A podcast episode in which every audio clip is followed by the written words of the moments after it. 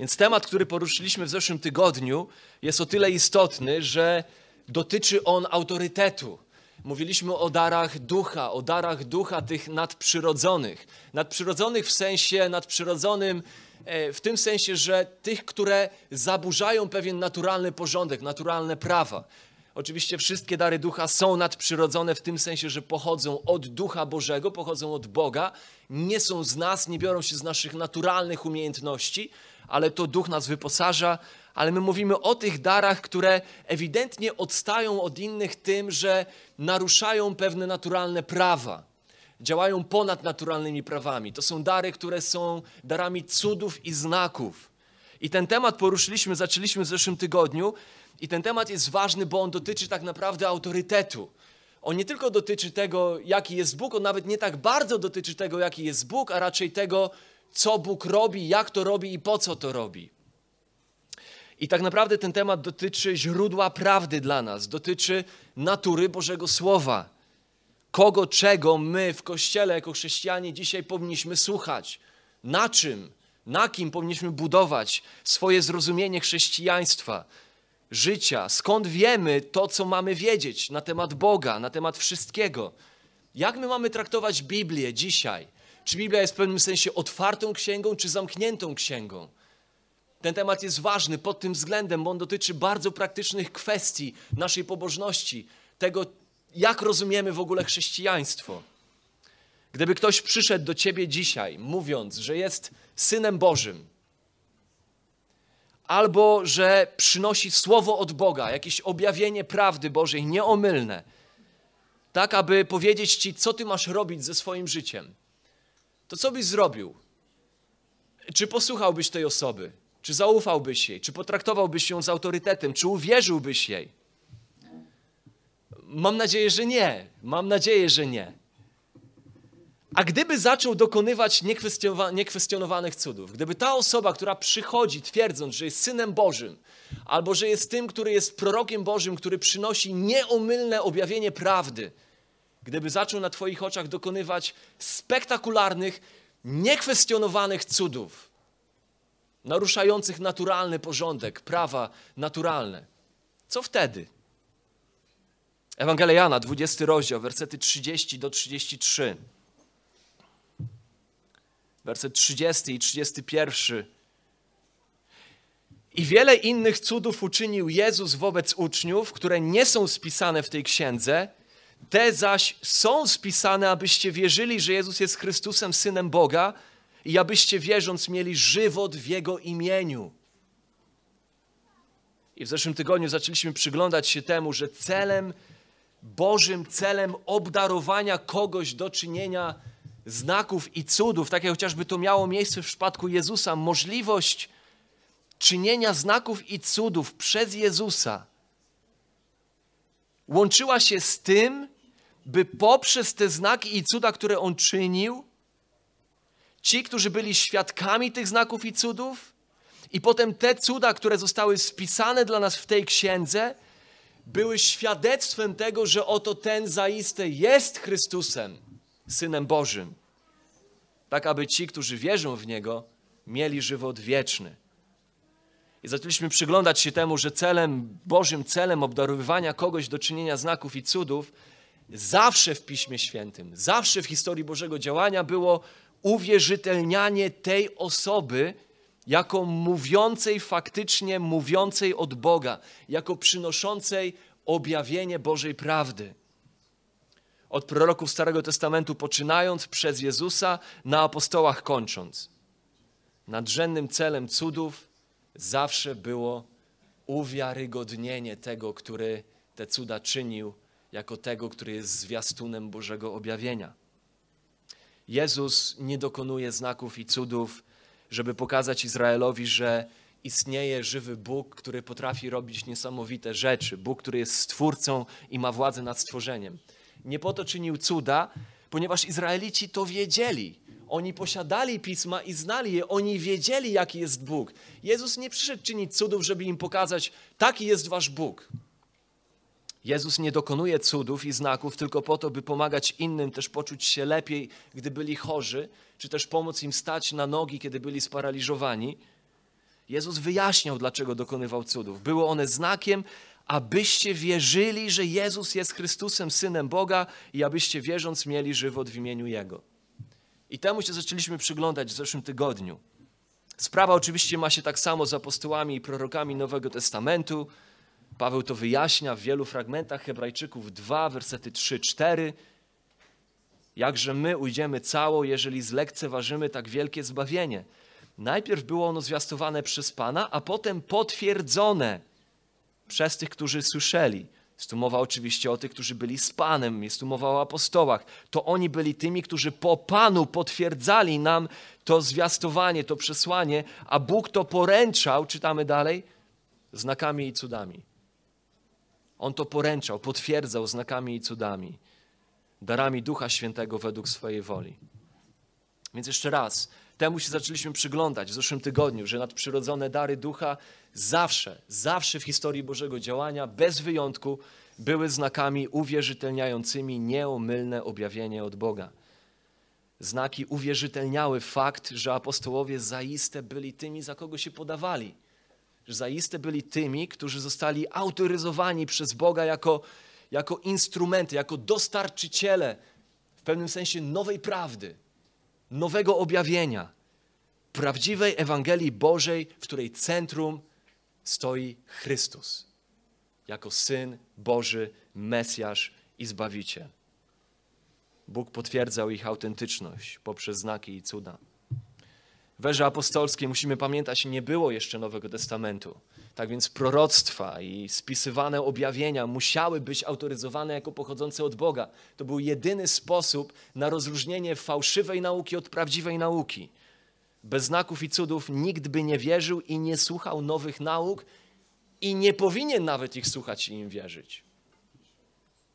Nadprzyrodzone dary ducha w postaci znaków i cudów były materiałem konstrukcyjnym fundamentów, podczas gdy pozostałe dary ducha, na które spojrzymy w przyszłym tygodniu albo za dwa tygodnie, w przyszłym tygodniu mnie nie będzie, pozostałe dary ducha są materiałem konstrukcyjnym budowli kościoła, dzisiaj jaką się buduje na fundamencie. Fundament został położony, pismo zostało spisane, Bóg uwiarygodnił jego autorów i przesłanie, które nieśli jako pochodzące od niego. Dziś nic do słowa nie dodajemy i dziś nic od słowa nie odejmujemy. I skoro pismo jest dzisiaj kompletne, jest w pełni wystarczalne do życia i pobożności, jak samo o sobie mówi, dary znaków i cudów nie mają dzisiaj sensu bytu z punktu widzenia historyczności dzieł Bożych. Era Kościoła Nowego Testamentu potrzebowała autoryzacji, gdy się rozpoczynała. Fundament jednak już dzisiaj został położony. My jesteśmy w innej erze. Dzisiaj żaden fundament nie jest składziony, nikt nie potrzebuje autoryzacji. Słowo, objawienie zostało zautoryzowane, uwierzytelnione, uwiarygodnione i zostało zamknięte. Dary znaków i cudów nie mają sensu bytu dzisiaj. I znowu one nie dotyczą tak bardzo tego, kiedy mówimy o znakach, o darach ducha w postaci znaków i cudów. Nie mówimy tak naprawdę o tym, jaki Bóg jest. Więc, żeby było jasne, my jako Kościół wierzymy, że Bóg jest Bogiem cudów. My wierzymy, że Bóg dzisiaj stale jest Bogiem, który jest w stanie dokonywać cudów i dokonuje cudów. To, o czym mówimy, to mówimy o tym, że Bóg daje dary tym, którzy potem mogą w pewien sposób w wolności, w swobodzie dokonywać tych cudów tak, jak chcą, ponieważ zostali od tego obdarowani. To o tym mówimy. Mówimy o tym, że sposób Bożego działania się zmienił, a nie jego natura. Wierzymy, że Bóg uzdrawia, wierzymy, że Bóg czyni cuda, wierzymy, że modli, dlatego się modlimy do Niego o rzeczy, które dotykają naszego życia i które stawiają nas w trudnych sytuacjach, aby On je zmieniał, bo wierzymy, że Bóg jest Bogiem cudów. Ten temat nie dotyczy tego, jaki jest Bóg. Bóg jest niezmienny w swej istocie. Ten temat dotyczy tego, w jakiej erze my żyjemy. Co dzisiaj jest standardowym sposobem działania Bożego w Kościele. I czego my powinniśmy szukać jako Boży ludzie. Szczególnie jeżeli chodzi o zdefiniowanie tego, co dla nas jest autorytetem, co dla nas jest źródłem prawdy i budowania naszego życia i pobożności. Więc spojrzeliśmy na to, że nadprzyrodzone dary ducha były znakami uwierzytelniającymi nieomylne objawienie od Boga i że nadprzyrodzone dary ducha uwierzytelniały Boże objawienie też wtedy, kiedy ono było dawane. Też o tym sobie powiedzieliśmy. I dzisiaj zamiast szukać, wypatrywać nowych objawień, nowych przesłań, czy tego, jak to często jest nazywane, nowego słowa od Pana, my powinniśmy patrzeć w spisane słowo. Szanować słowo, które Bóg dla nas uwierzytelnił i spisał. To ono jest słowem, które ma nas prowadzić. To to słowo uczy prostaczka mądrości, pociesza serce. Musimy być nie jak lud zły i krnąbrny, znaku szukający Lecz my dzisiaj powinniśmy być jak Berejczycy badający pisma, by umieć rozróżniać prawdę od fałszu. My musimy być ludźmi Biblii. Biblia nie potrzebuje więcej uwierzytelniania. Ja rozumiem, że to jest kontrast do tego, co często pewne gałęzie ruchu charyzmatycznego mówią, bo nie trudno dzisiaj znaleźć filmiki chociażby polskich charyzmatyków, którzy niszczą Biblię i, mówią o tym, że właśnie wręcz przeciwnie, my nie możemy być ludźmi Biblii bo litera zabija ducha. No więc ten duch jest zainteresowany literą słowa, które on sam spisał i sam uwierzytelnił. Otaczanie naszego nauczania znakami i cudami, spojrzeliśmy na to w zeszłym tygodniu, przypisywałoby nieomylność omylnemu nauczaniu, więc znaki i cuda dzisiaj są niepotrzebne. One wtedy wskazywały na nieomylne objawienie, które zostało spisane tutaj. Dzisiaj nikt nie ma nieomylnego objawienia. My nic nie dodajemy do tej księgi i nic od niej nie odejmujemy. I jeszcze raz, to czy należy wysłuchać kaznodziei, czy tego, który staje dzisiaj wygłosić Boże Słowo, nie spoczywa w tym, czy on posiada nadprzyrodzoną umiejętność czynienia znaków i cudów, ale spoczywa w tym, czy jest on wiernym studentem i nauczycielem pisma, które zostało potwierdzone nam przez Boga jako nieomylne objawienie, znakami i cudami obecnymi w życiu tych, którzy je przynieśli wtedy. Nadprzyrodzone dary ducha zawierają też bezpośrednie objawienie. I dzisiaj ten temat chciałbym dokończyć, ponieważ nie dokończyliśmy go w zeszłym tygodniu. Nadprzyrodzone dary ducha zawierają w sobie bezpośrednie objawienie. Więc każdy, kto wierzy, że nadprzyrodzone dary ducha, to znaczy apostolstwo, proroctwo, języki, umiejętność czy zdolność czynienia cudów i uzdrawiania trwają do dzisiaj, to jeżeli chciałby być konsekwentny w tym, w co wierzy, to też powinien wierzyć, że Bóg nadal przekazuje bezpośrednie, nieomylne objawienie poza Biblią. I to zaczęliśmy w zeszłym tygodniu. 1 Koryntian 12, 28. A Bóg ustanowił w Kościele najpierw apostołów, po wtóre proroków, po trzecie nauczycieli, następnie moc czynienia cudów, dary uzdrawiania, niesienia pomocy, kierowania, różne języki. I chciałem dokończyć ten temat, że w darach znaków i cudów zawiera się właśnie objawienie.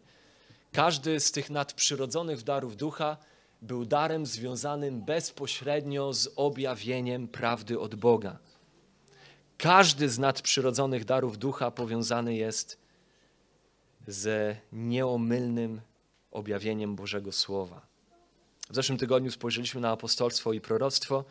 Dzisiaj spojrzymy na trzy pozostałe: mówienie językami, wykładanie języków i moc czynienia cudów i uzdrawiania. To będą te trzy, na które spojrzymy. I to są tak naprawdę wszystkie. W nich się zamyka kategoria tych darów nadprzyrodzonych, które są znakami i cudami: apostolstwo, proroctwo, mówienie językami, wykładanie języków, moc czynienia cudów i uzdrowienia. A następnym razem, jak Pan Bóg pozwoli, chciałem, żebyśmy spojrzeli na wszystkie pozostałe dary ducha. Te, które są aktualne dzisiaj. I jak my w Kościele jesteśmy ubłogosławieni przez ducha dzisiaj, by służyć dla celu budowania ciała Chrystusowego. Jak w takim razie Jakie dary są dostępne dla nas? Jak je odkrywać? Jak je wykorzystywać? Ale na to spojrzymy następnym razem. Dzisiaj chciałbym, żebyśmy dokończyli ten temat. Dar mówienia językami. Chciałem pierwotnie bardzo ogólnie o tym powiedzieć, ale wydaje mi się, że jest to tak prominentny dar w kręgach pentakostalnych, zielonoświątkowych, charyzmatycznych, że warto jednak na nim się zatrzymać, spojrzeć na to, co mówi Słowo Boże o darze mówienia językami. Więc dokończymy dzisiaj po prostu te wszystkie dary omawiając z punktu widzenia tego, że one zawierają w sobie bezpośrednie objawienie. Dar mówienia językami. Dar mówienia językami. Biblijny dar języków jest darem proroczym. To nie jest dar po prostu budowania siebie. Z biblijnego punktu widzenia dar języków jest darem proroczym, jest darem zawierającym w sobie zwiastowanie słów wiedzy, objawienia. W dziejach apostolskich 2, wersety 16, 17. Tam oczywiście we wcześniejszych wersetach, od wersetu pierwszego, widzimy, co się wydarzyło. Uczniowie Jezusa po Jego w niebo wstąpieniu dostali polecenie, by oczekiwać, aż Ojciec dopełni swoją obietnicę. Tą obietnicą było zesłanie ducha. Potem następuje w dniu pięćdziesiątnicy zesłanie ducha.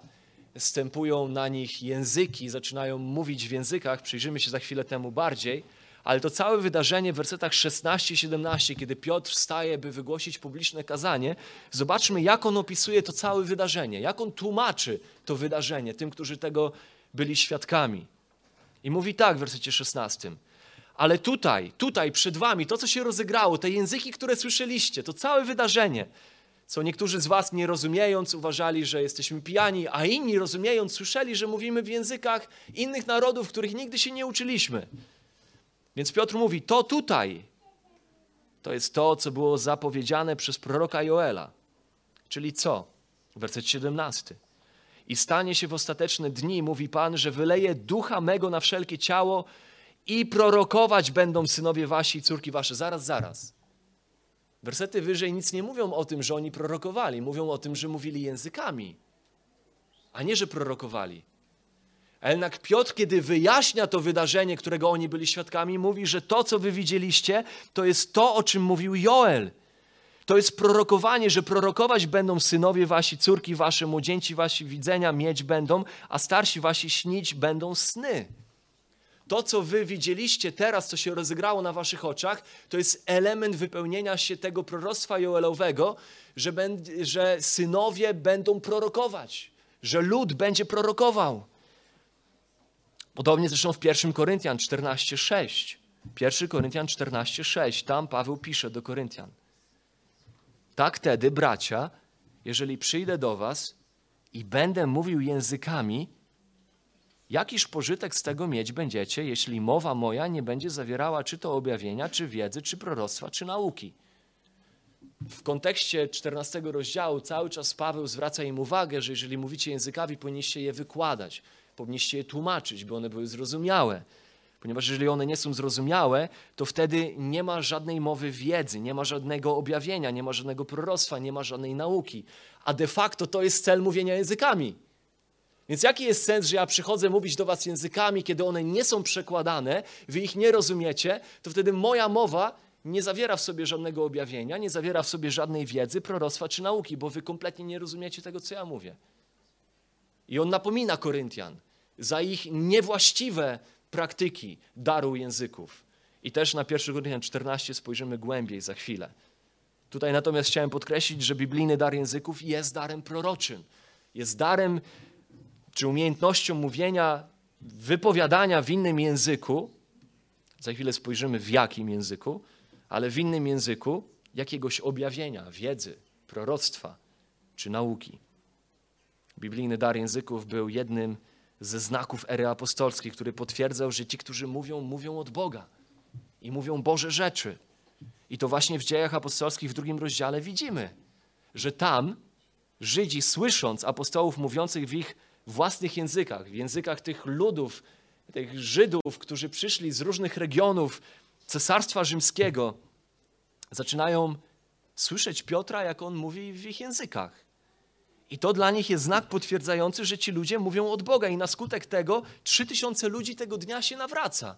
Oczywiście nie nawracałem się na skutek słyszenia innych języków, ale na skutek kazania Piotra, które następnie on wygłosił, w którego centrum był Chrystus. Kazania, w którym wyjaśnił osobę i dzieło Chrystusowe. Dalej, biblijny dar języków jest uzdolnieniem do mówienia innym ludzkim, inteligentnym językiem, bez wcześniejszego uczenia się go. Pismo jest nadzwyczaj klarowne w tej kwestii. Nie zostawia dla nas żadnych wątpliwości. Dar mówienia językami, biblijny dar mówienia językami, był zawsze darem mówienia realnym, inteligentnym, lecz obcym dla mówiącego językiem, którego wcześniej się nigdy nie uczył. W ten sposób Nowy Testament ukazuje znaczenie greckiego słowa glosa, od którego dzisiaj się wzięło słowo glosolalia, czyli ta cała idea mówienia językami. Spójrzmy na kilka fragmentów. Dzieje apostolskie, drugi rozdział. Dzieje apostolskie, drugi rozdział. Jeżeli możemy, miejmy tekst przed sobą. Żeby nie było, że ktoś staje i wymyśla, wyrywa rzeczy z kontekstu, wpatrujmy się w tekst.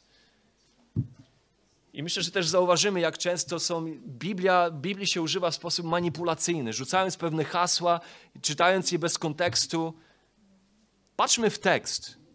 Drugi rozdział, werset od 1 do 11, gdzie jest opisana cała historia stąpienia Ducha Świętego i kiedy to po raz pierwszy. Ten tekst jest bardzo ważny, ten fragment jest bardzo ważny, ponieważ to jest pierwszy przypadek mówienia językami w Biblii.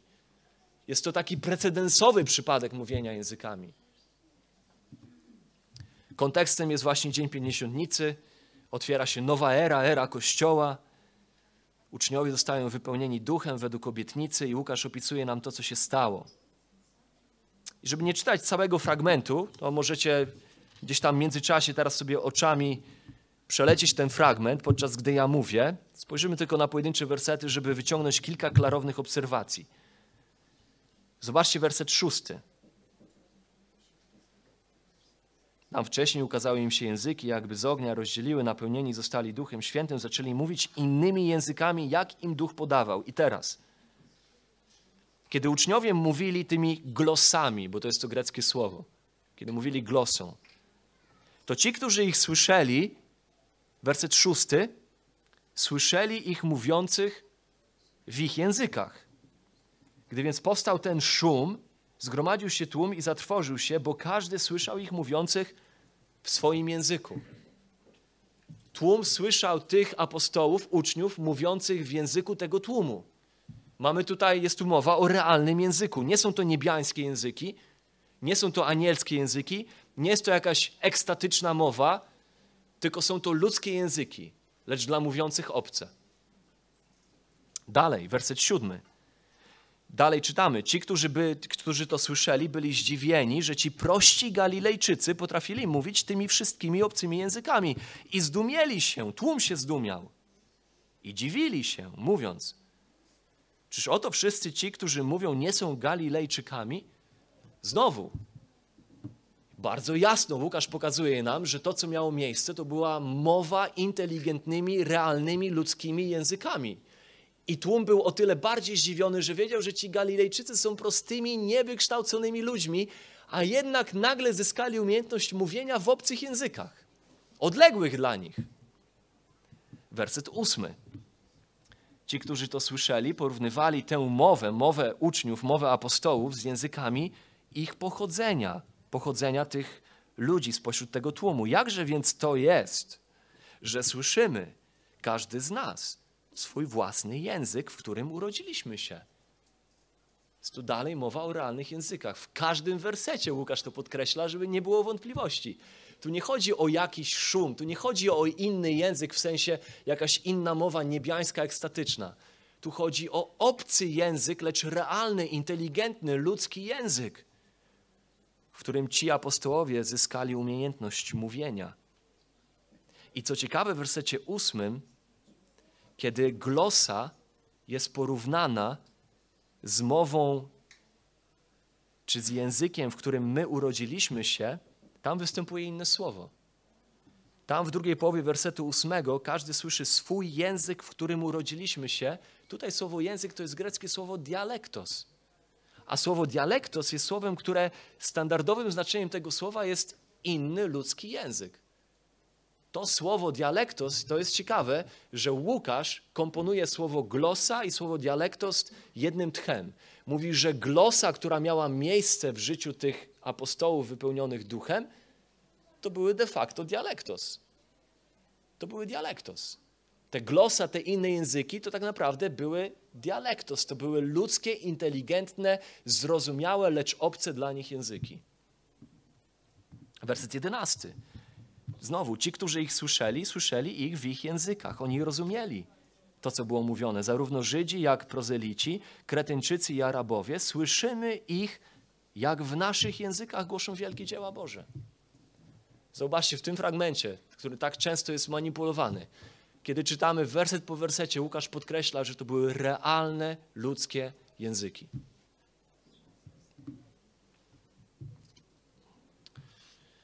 Dzieje apostolskie, 10 rozdział, wersety 40 do 46. Mamy inny przypadek mówienia językami. Tam w domu Korneliusza czytamy, że kiedy poganie mówią językami, werset 47. Wtedy odezwał się Piotr, czy może ktoś odmówić wodę, aby ochrzcić tych, którzy otrzymali dar Ducha Świętego, jak i my? Jak oni otrzymali dar Ducha? No wcześniej czytamy, że ten dar Ducha się objawił, werset 46, że słyszeli ich bowiem, jak mówili językami i wielbili Boga. I wtedy odezwał się Piotr. Oni otrzymali dar Ducha tak jak my.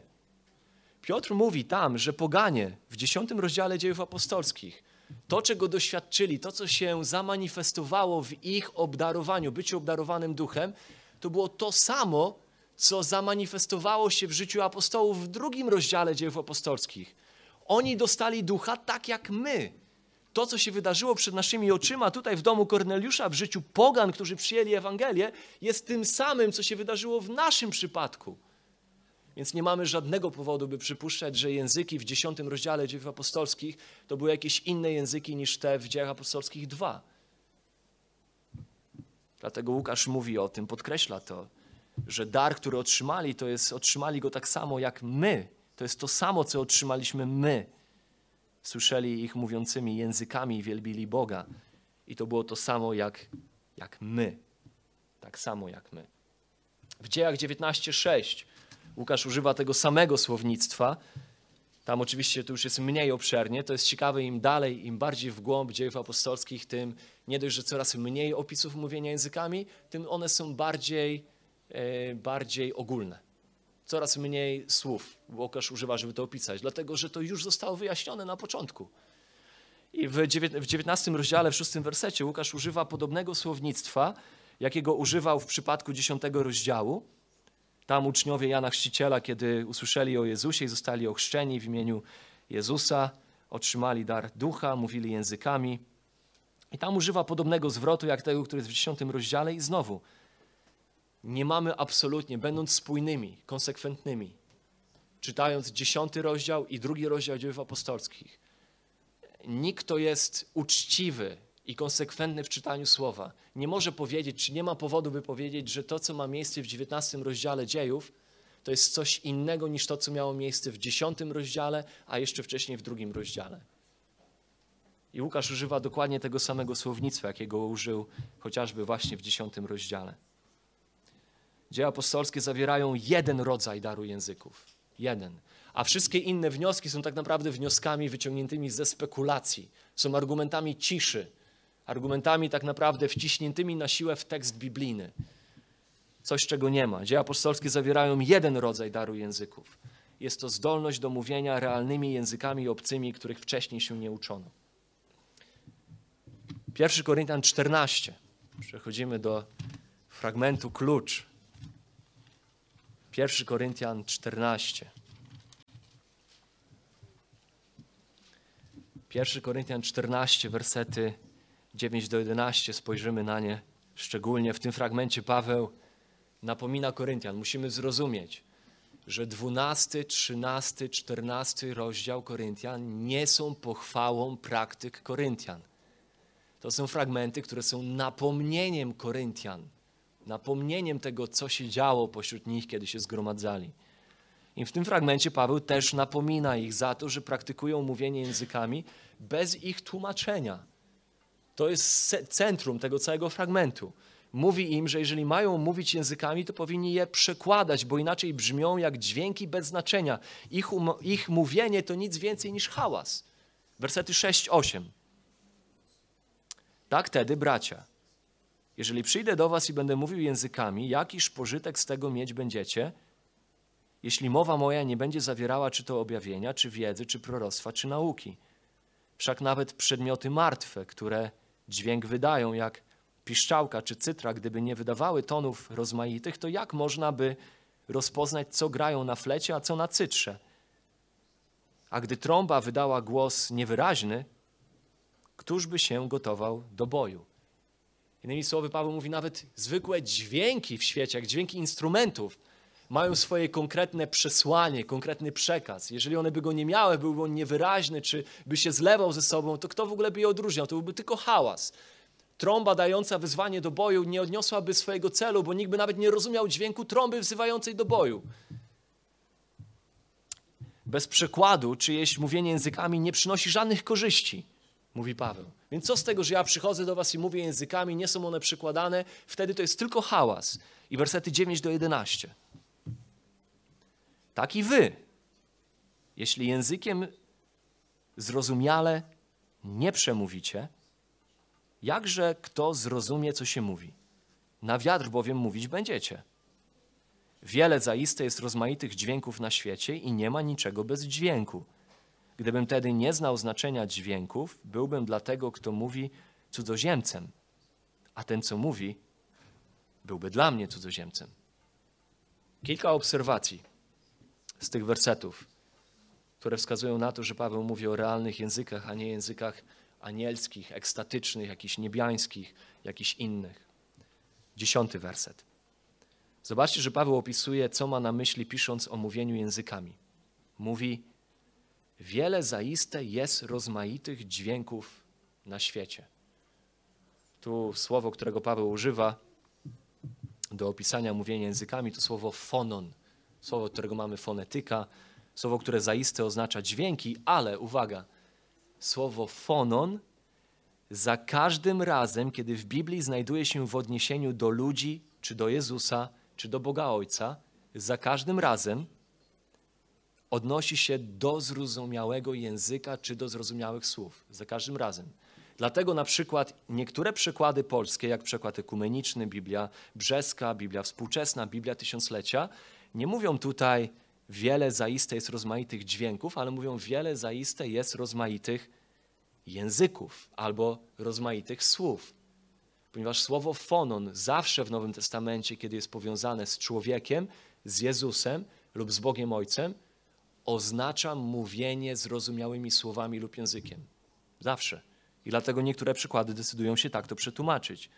Nigdy to słowo nie jest użyte w znaczeniu ekstatycznej mowy, czy jakiegoś mistycznego przeżycia niebiańskiego języka lub jakiegoś dialektu niezrozumiałego dla ludzi, czy nieobecnego pośród narodów ziemskich. Nigdy. Jedenasty werset. Paweł ponownie porównuje mówienie językami do realnych języków. Twierdzi, że nikt nie zrozumie znaczenia języka, jeżeli nie zostanie on wyłożony. Twierdzi, że języki bez tłumaczenia są jak przemawiający do ciebie barbarzyńca. Nie będzie to dla ciebie zrozumiałe.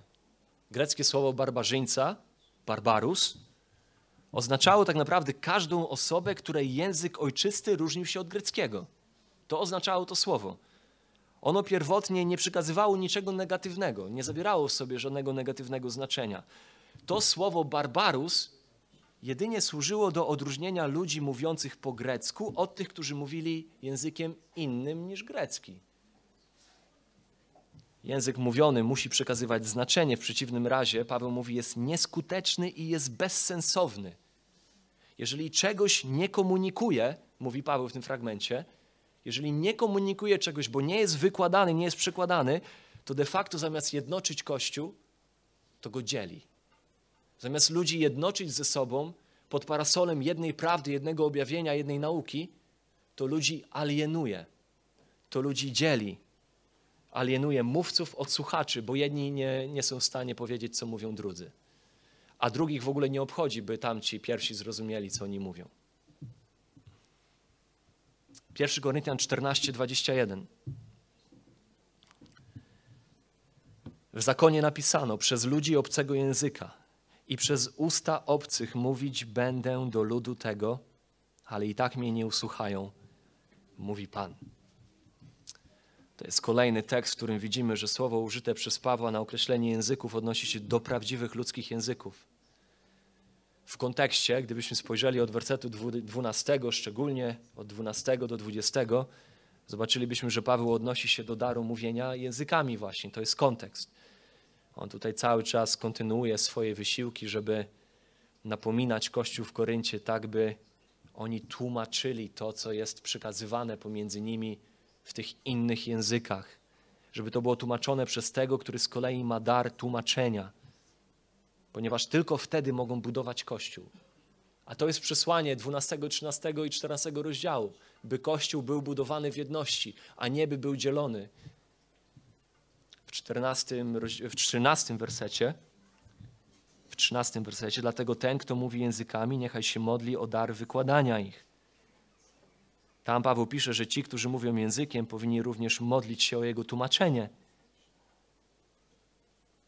I w 14-15 wersecie bo jeżeli się modlę, mówiąc językami, duch mój się modli, ale rozum mój tego nie przyswaja. Cóż wtedy? Będę się modlił duchem, będę się modlił i rozumem. Będę śpiewał duchem, będę też śpiewał i rozumem. I to jest ciekawe. Paweł przywołuje tutaj nawet przykład modlitwy, czegoś, co z definicji mogłoby się wydawać, że jest najbardziej prywatną sprawą człowieka wierzącego. To jest, to jest jego modlitwa przed Bogiem.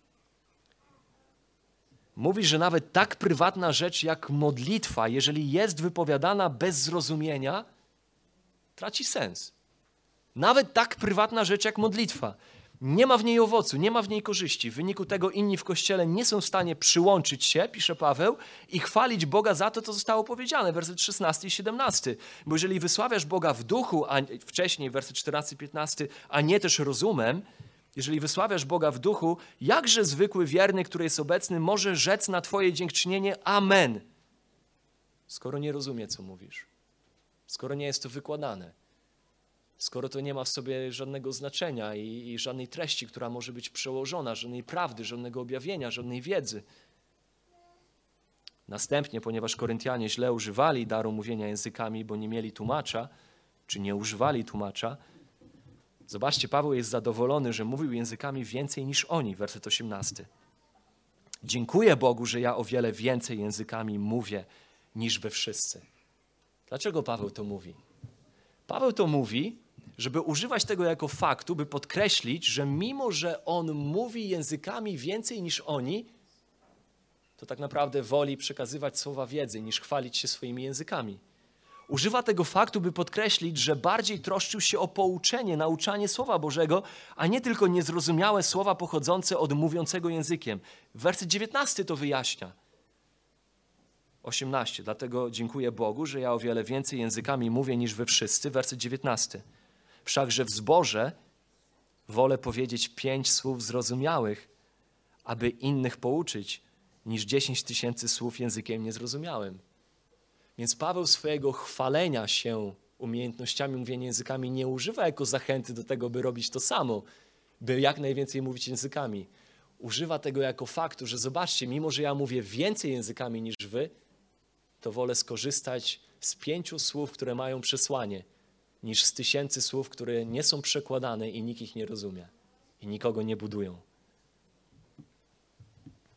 Następnie werset 20 wzywa ich, aby byli dojrzali, aby wzrastali w swoim postępowaniu, szczególnie w odniesieniu do daru mówienia językami w Kościele.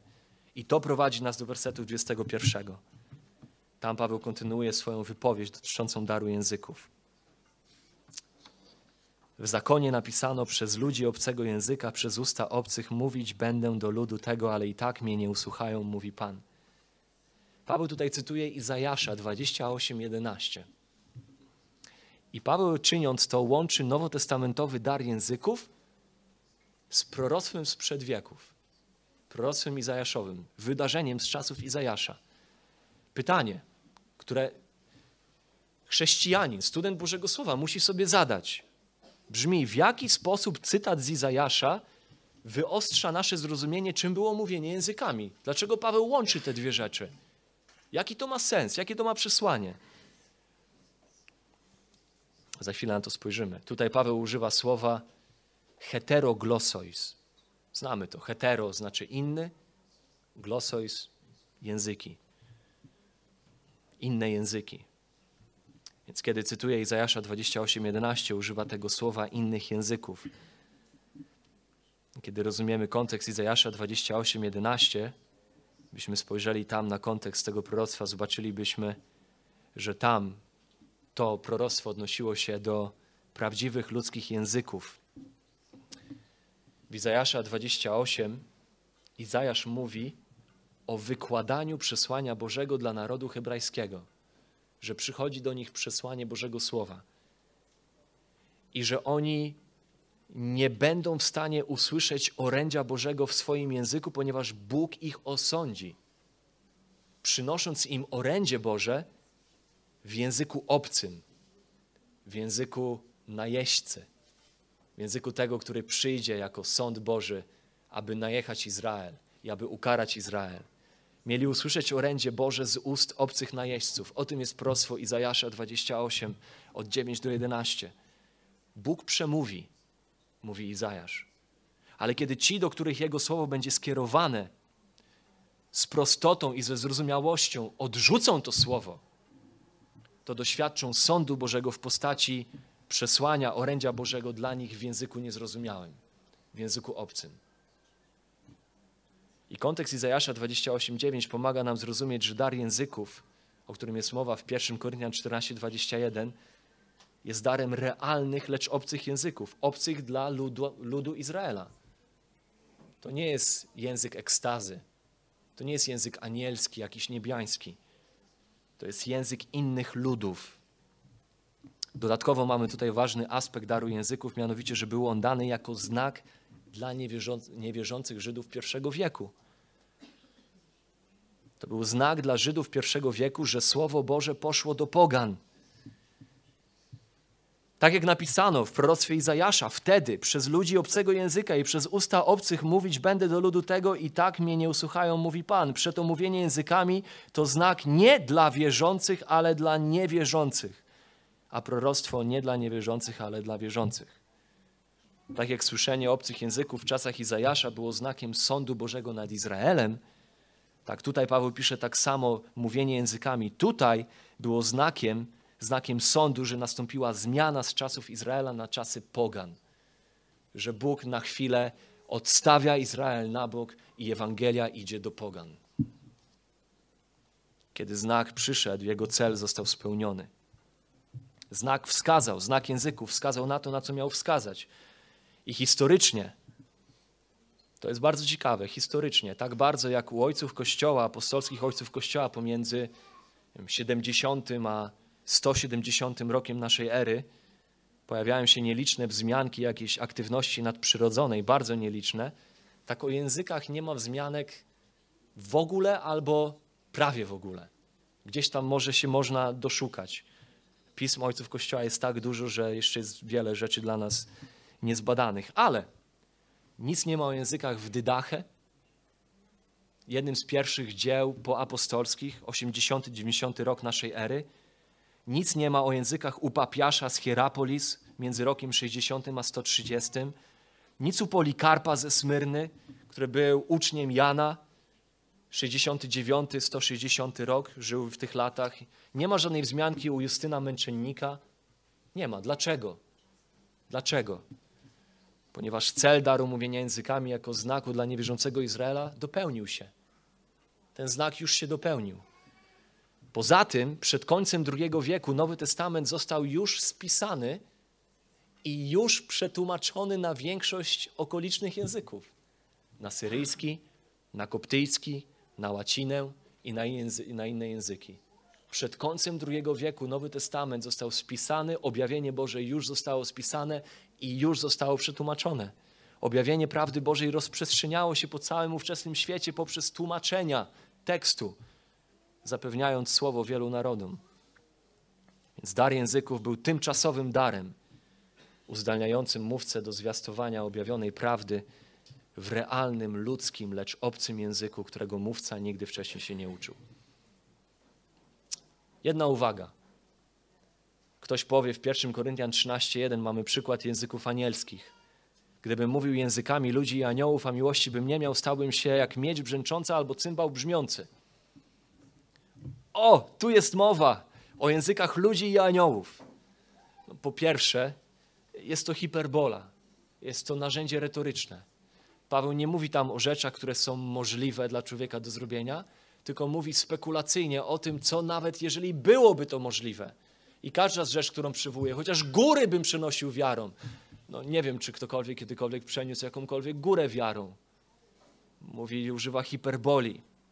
Ale uwaga, nawet zakładając, że chodzi faktycznie o możliwość istnienia języków anielskich, to ciekawe jest to, że kiedy aniołowie przemawiali w Bożym Słowie, zawsze przemawiali językiem zrozumiałym dla ludzi. Zawsze. Nie mamy przykładu ze strony aniołów jakichś ekstatycznych, niebiańskich języków, których nikt nie rozumie. Idea ekstatycznego mówienia językami nieludzkimi jest wymysłem.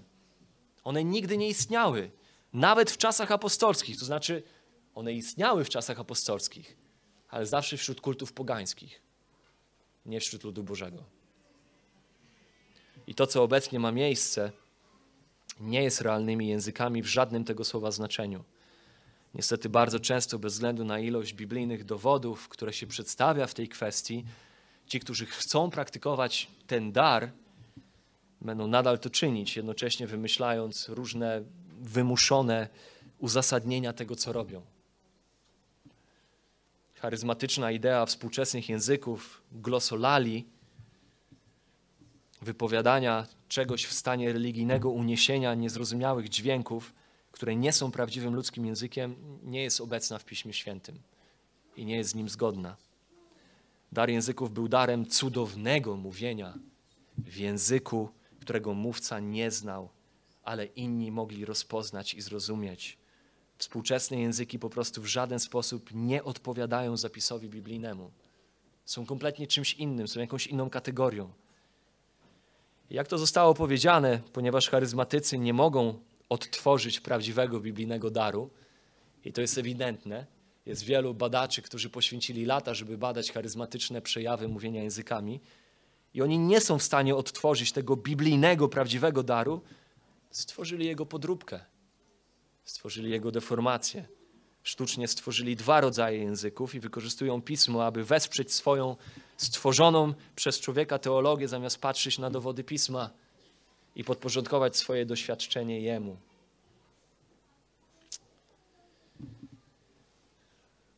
Moc czynienia cudów i uzdrowienia. Obiecuję, że będzie dużo krócej niż języki. Ale to jest ostatnia rzecz, która nam została. Wykładanie języków nie będziemy poświęcać temu czasu, ponieważ to jest to samo, co mówienie językami, tylko jest drugą stroną tej samej monety. Moc czynienia cudów i uzdrowienia. Tak, to jest prawdą, że czasami cuda i uzdrowienia po prostu miały miejsce, kiedy pojawiali się gdzieś apostołowie, ale kiedy posłaniec Boga był aktywnie zaangażowany w dokonywanie jakichś cudownych rzeczy, w uzdrowienia, to robił to jako coś, co uwierzytelniało go. Innymi słowy, osoba czyniąca cuda w piśmie, to jest ciekawe, ona ogłasza, co ma się wydarzyć i to się wydarza. Czyli umiejętność czynienia cudów i uzdrowień jest związana z umiejętnością prorokowania. Druga Mojżeszowa 4,17. To jest coś, co jest ewidentne przez całą historię Bożego działania. Tam Bóg instruuje Mojżesza, jak ma używać tej laski, która będzie źródłem cudów. Laskę tę weź do ręki swojej, bo nią będziesz dokonywał znaków. W siódmym rozdziale, dziesiątym wersecie przyszedł więc Mojżesz z Aaronem do Faraona i uczynili tak, jak rozkazał Pan. Aaron rzucił laskę swoją przed Faraonem jego sługami, a ona zamieniła się w węża. Mojżesz wiedział, co Bóg zrobi. Mojżesz wiedział, co Bóg zrobi i rzucił laskę, wiedząc, że Bóg uczyni cud. I czternasty rozdział, szesnasty werset. Ty zaś podnieś laskę swoją, wyciągnij rękę swoją nad morze i rozdziel je, a synowie izraelscy przejdą środkiem morza po suchym gruncie. Zauważcie, że ten cud jest związany z tym, że Mojżesz z natchnienia Bożego, czy z bezpośredniego Bożego objawienia, wie, co Bóg zrobi, wie, co Bóg zamierza zrobić, bo tylko Bóg może to zrobić, że rozdzieli wody. I Mojżesz to robi jako ten, któremu zostało objawione przez Boga, co za chwilę ma się stać. Mojżesz jako cudotwórca posłany przez Boga pokazuje, że jest prorokiem Bożym, ogłaszając rzeczy, które wie, że uczyni Bóg, bo tylko Bóg uczynić może i Bóg mu to objawił, że to zostanie uczynione. I cuda Mojżesza ukazują właśnie Mojżesza jako proroka Bożego. Mówiliśmy o tym w zeszłym tygodniu. Teraz, jeżeli chodzi o Jezusa, Marka, drugi rozdział, wersety 5 do 8. Jezus, ujrzawszy wiarę ich, rzekł paralitykowi: Synu, odpuszczone są grzechy twoje. A byli tam niektórzy z uczonych w piśmie, ci siedzieli i rozważali w swoich sercach. Czemuż ten tak mówi? On bluźni. Któż może grzechy odpuszczać oprócz jednego Boga? A Jezus zaraz poznał w duchu swoim, że tak myślą w sobie i rzekł im, czemuż tak myślicie w sercach swoich? Cóż jest łatwiej, rzec paralitykowi, odpuszczone są ci grzechy, czy rzec, wstań, weź łoże swoje i chodź? Lecz abyście wiedzieli, że Syn Człowieczy ma moc odpuszczać grzechy na ziemi, rzekł paralitykowi, Tobie mówię, wstań, weź łoże swoje i idź do domu swego. I wstał i wziął łoże i wyszedł wobec wszystkich tak, iż się wszyscy zdumiewali i chwalili Boga i mówili, nigdyśmy nic podobnego nie widzieli. Zauważcie, że w tej historii dokładnie ma miejsce to samo. Jezus był w stanie zawczasu ogłosić, że ten mężczyzna sparaliżowany zostanie za chwilę w cudowny sposób uzdrowiony że on za chwilę powie temu mężczyźnie, że ma wstać, wziąć swoje łoże i chodzić. I jego zdolność, by zawczasu ogłosić, co za chwilę on powie i co on uczyni, a co tylko Bóg uczynić może, było niczym innym jak uzasadnieniem jego boskiego prawa, by ogłosić przebaczenie grzechów grzesznikowi. To jest znowu rzecz uwierzytelniająca to, kim on jest. Dar uzdrawiania, czynienia cudów w dziejach to nie dar modlenia się o uzdrowienie lub cud i czekanie na to, co się stanie, czy stanie się to, czy nie. Wszyscy oczywiście jesteśmy wzywani do modlitwy i wpatrywania się w to, co się okaże Bożą wolą, ale dar czynienia cudów uzdrawiania w dziejach to wcześniejszy wgląd i nieomylne ogłaszanie tego, co zamierza uczynić Bóg i co tylko On uczynić może. Dzieje 3,6. I rzekł Piotr, srebra i złota nie mam, lecz co mam, to ci daję w imieniu Jezusa Chrystusa Nazareńskiego, chodź. I ująwszy go za prawą rękę, podniósł go. Natychmiast też wzmocniły się nogi jego i kostki. Po pierwsze, ciekawa rzecz, to się dokonuje publicznie, przed oczami wszystkich.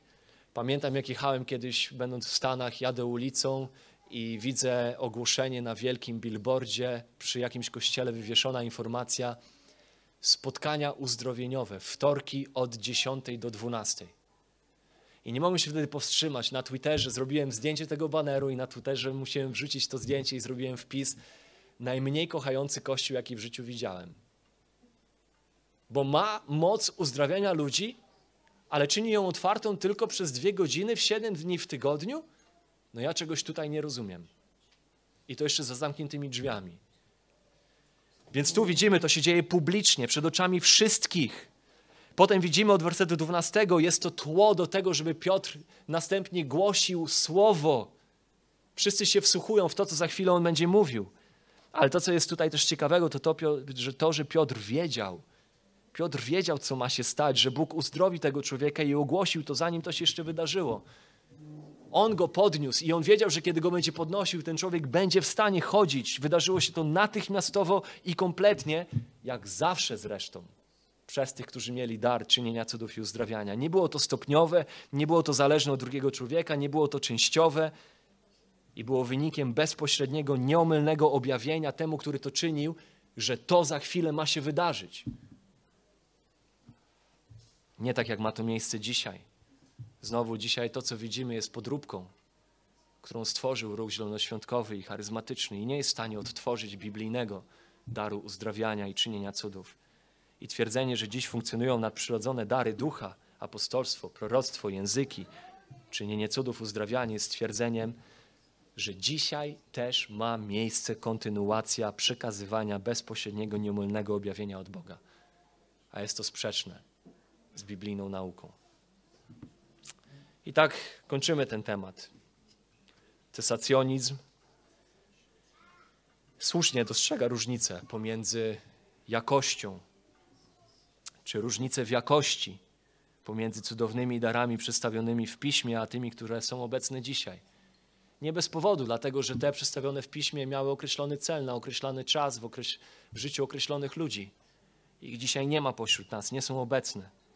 Cesacjonizm rozumie, że Bożym planem było rozpoczęcie ery Kościoła z fundamentem uwiarygodnionym znakami, cudami, zwiastunów objawienia Nowego Przymierza, gdy Nowy Testament jeszcze nie był zakończony. A kontynualizm jest wynikiem wadliwego podejścia do słowa. Kontynualizm przyjmuje zasady interpretacji oparte na doświadczeniu i na pragmatyzmie. Nieuchronnie interpretuje dary ducha tak, aby dopasować się do własnego doświadczenia, aniżeli swoje doświadczenie poddać definicjom i opisom Biblii. Trochę jak małe dziecko, które dostaje kuferek z klockami w różnych kształtach i na siłę trójkąt próbuje wcisnąć w kwadrat. Mu to nie wychodzi, więc robi siłę, na siłę robi dziurę w kształcie, który potrzebuje i zadowolony z siebie, że udało mu się wcisnąć. Bóg oczekuje, byśmy Go czcili w duchu i w prawdzie. Prawdziwi czciciele będą Bogu cześć oddawać w duchu i w prawdzie. W duchu to znaczy z właściwym sercem lub nastawieniem, a w prawdzie znaczy w odniesieniu do prawdy Bożej zawartej w Jego Słowie. Sam Jezus w tej samej Ewangelii się modli: Poświęć ich w prawdzie swojej, Słowo Twoje jest prawdą. Kontynualizm zawodzi w obu. Zawodzi w obu. Ponieważ po pierwsze generuje niewłaściwą postawę w naszym uwielbieniu, szukającą znaków i cudów, zamiast przychodzącą do Boga w wierze, a po drugie, błędnie trzyma się prawdy Bożego Słowa.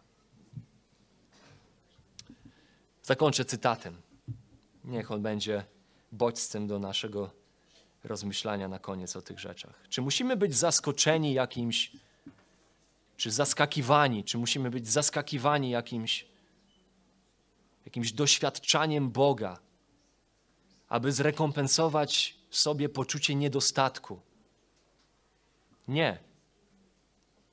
Bóg dał nam wszystko, czego potrzebujemy do wiary i pobożności. Niczego nam nie brakuje. Jakiekolwiek poczucie niedostatku, ono nie jest spowodowane brakiem czegokolwiek, co Bóg dla nas ma. Wynika ono raczej z naszej słabości, z naszej własnej niezdolności do korzystania z tego, co Bóg już dla nas uczynił. Zamiast więc szukać niespodzianek i sensacji, powinniśmy być zadowoleni z tego, co posiadamy w Chrystusie, co jest nasze w Chrystusie i żyć życiem chrześcijańskim zgodnie z Jego spisanym Słowem.